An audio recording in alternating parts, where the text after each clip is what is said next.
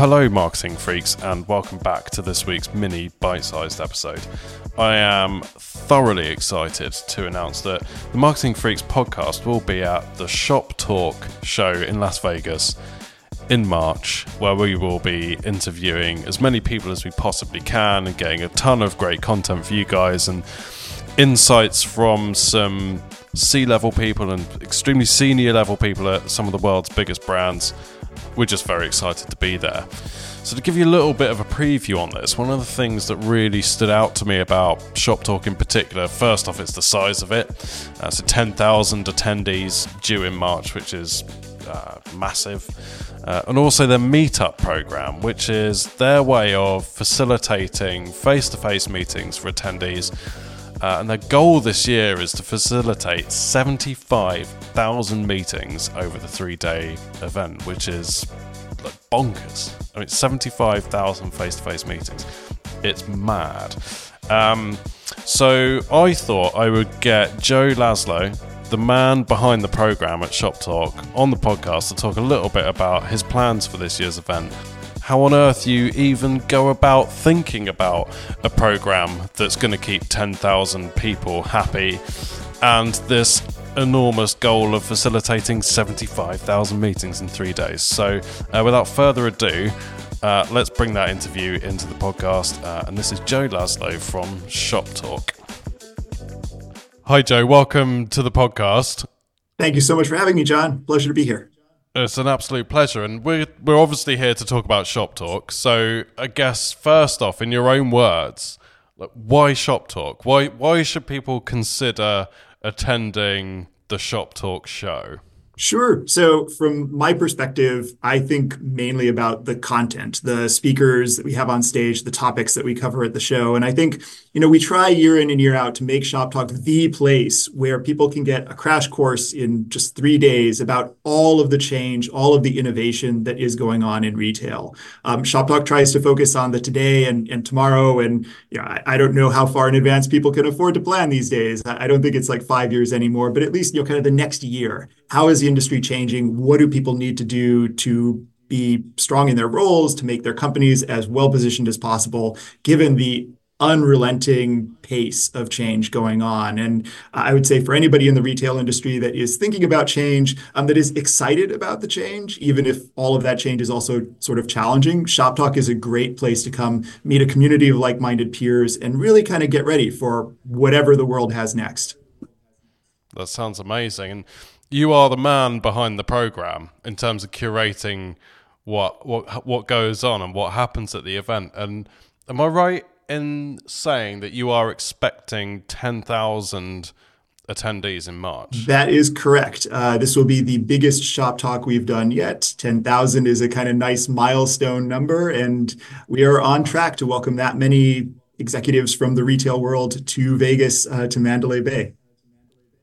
I think I think it's absolutely amazing. So when you're curating a program, obviously within ten thousand people, you've got quite a few different backgrounds and need states. So how on earth do you curate a program of presentations and sessions and workshops and things like that that keep ten thousand people happy? That's a that's not a small task. It is an incredibly challenging proposition uh, from one year to the next uh, because we have a whole bunch of people who will be joining us at Shop Talk for the first time in March, but we also have a lot of returning Shop Talk veterans. And so there's two challenges, right? How do we how do we program so that everybody, no matter what their role within a retail organization, feels like there's something for them on the agenda?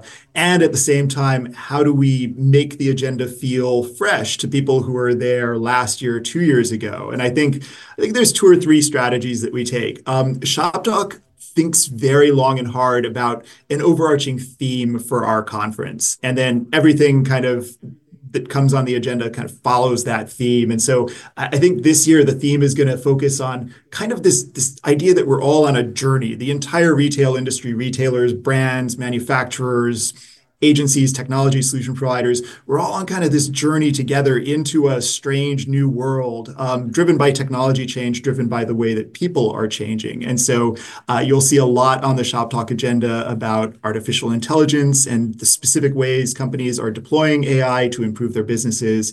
You'll see a lot on the Shop Talk agenda about what we call unified commerce. Um, that's kind of a uh, omnichannel 2.0 you can think of it as you know where uh, we live in a world where there's a very blurry line between the digital worlds that people live in and the physical world and how are leading edge retailers really blending those two to be much more seamless than they've ever been in the past um, you'll see a lot on the shop talk agenda about just what it means to be a brand today and how customers journey from first discovering a brand to falling in love with that brand, making a purchase, and hopefully becoming strong brand evangelists. That's probably the most literal journey that you'll see on our agenda. But but through it all, the idea that we keep coming back to is you know, we're we're all across different roles within organizations and, and across you know, everybody from the smallest startup D2C brand all the way up to you know, the, the largest retailers and, and brands in the world. We're all on this journey together and we all have something to learn from one another. And I guess the last thing that I'd yeah. say is, as far as curation goes is it's super important to us to be thoughtful about not just who we're going to have on our stage. And I'm really proud of, of that. Uh,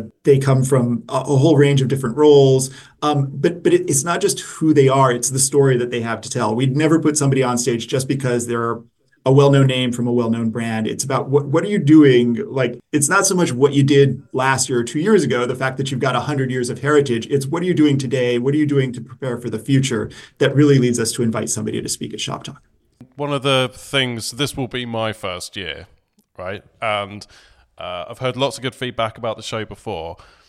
Uh, one of the things that struck me when I was taking a first kind of serious look into it, I suppose, was the the quality and also diversity of that speaker uh, lineup. So, you know, really senior, super experienced people from you know well-known brands but across quite a few different roles and different functions. And yeah, I that, that really struck me. So, uh, massive congratulations on the on the curation of that. Yeah, no, th- thank you so much. I'm I, there are so many people I'm excited to hear from just just personally. Like if, if I weren't even programming the show, you know, we um we have the new CEO of Macy's Incorporated. He I think today is literally his first day wow. in the job, so he'll be in the role for about a month. But he's joining us at Shop Talk to kind of give his vision for how that iconic department store can stay relevant into the future. Um, we've got two presidents from Mattel talking again about not just what did they learn from the amazing cultural phenomenon they created last year. But again, how is that changing the way that they think about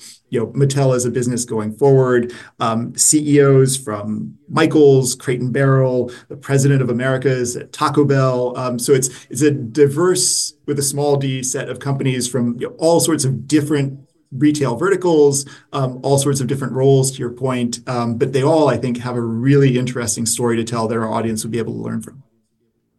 Uh, I think it's amazing. The other thing that struck me um, was so as part of the program, uh, Shop Talk facilitates one to one, face to face meetings and lots of opportunities to meet other people and, and network and connect.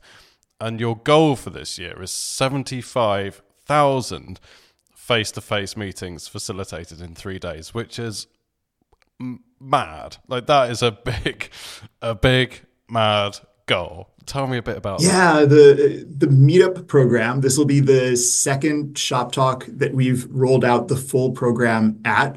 Um, meetup works like professional speed dating. Um, starting towards the end of February, everybody who's registered to attend Shop Talk will fill out a profile, uh, professionally speaking, kind of what their company does, what their role is, what they're looking to get out of the show.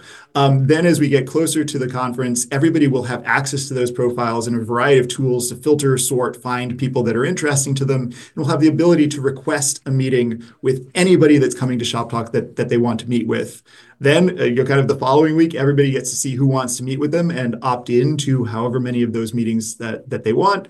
And then our scheduling algorithm will um, work its magic and slot in as many of those conversations as it possibly can in set intervals in the course of the day. So none of these meetup meetings happen while onstage content is going on. Um, they don't happen during lunch. Um, we, we carve out specific time in the course of the day for them to happen. And they all happen at the same time. And so imagine I don't know, three or four football pitches worth of two top tables, you know, kind of all arrayed in a grid, all with a number on them. Everybody gets their calendar invites, knows what table they need to be at at what time to have these 15 minute conversations. And then they all happen simultaneously. And so it's very, it's a very interesting thing to kind of have a one-on-one conversation with somebody while all of these other ones are going on. It makes it really different from, say, video chats, because there is kind of a shared experience energy in the room, even though it's also very much just just me having a conversation with. Um, it could be a potential technology solution I'm looking for. It could be a company I want to partner with. It could be somebody I might want to hire or somebody I might want a job from. Somebody if I'm a startup who might invest in my company. So so all of these different conversations with all of these different purposes and goals, but um, but all happening at the same time is a really I don't know, in my experience, unique phenomenon. And last year, we, 90% of those meetings were rated as, as valuable or very valuable uses of people's time. Um, even if they're not, it's only 15 minutes. And so while we strive to have 100% of them be valuable and good uses of their time, I, I think hopefully attendees, you know, even if there's a, a miss and, and a particular meeting isn't the best in the world, again, it's over and the next one is likely to be better. No, I think it's I think it's amazing, and I'm I'm really looking forward to seeing it. So, um, look, Joe, thank you so much for coming on and having a quick chat about the show. And uh, well, I hope if if amongst the ten thousand attendees, there's a chance to say hello. I do hope you get the chance to say hello in person. Um, but very much looking forward to it. And thank you for coming on. Same here, John. Thank you so much. Looking forward to seeing you in Las Vegas too.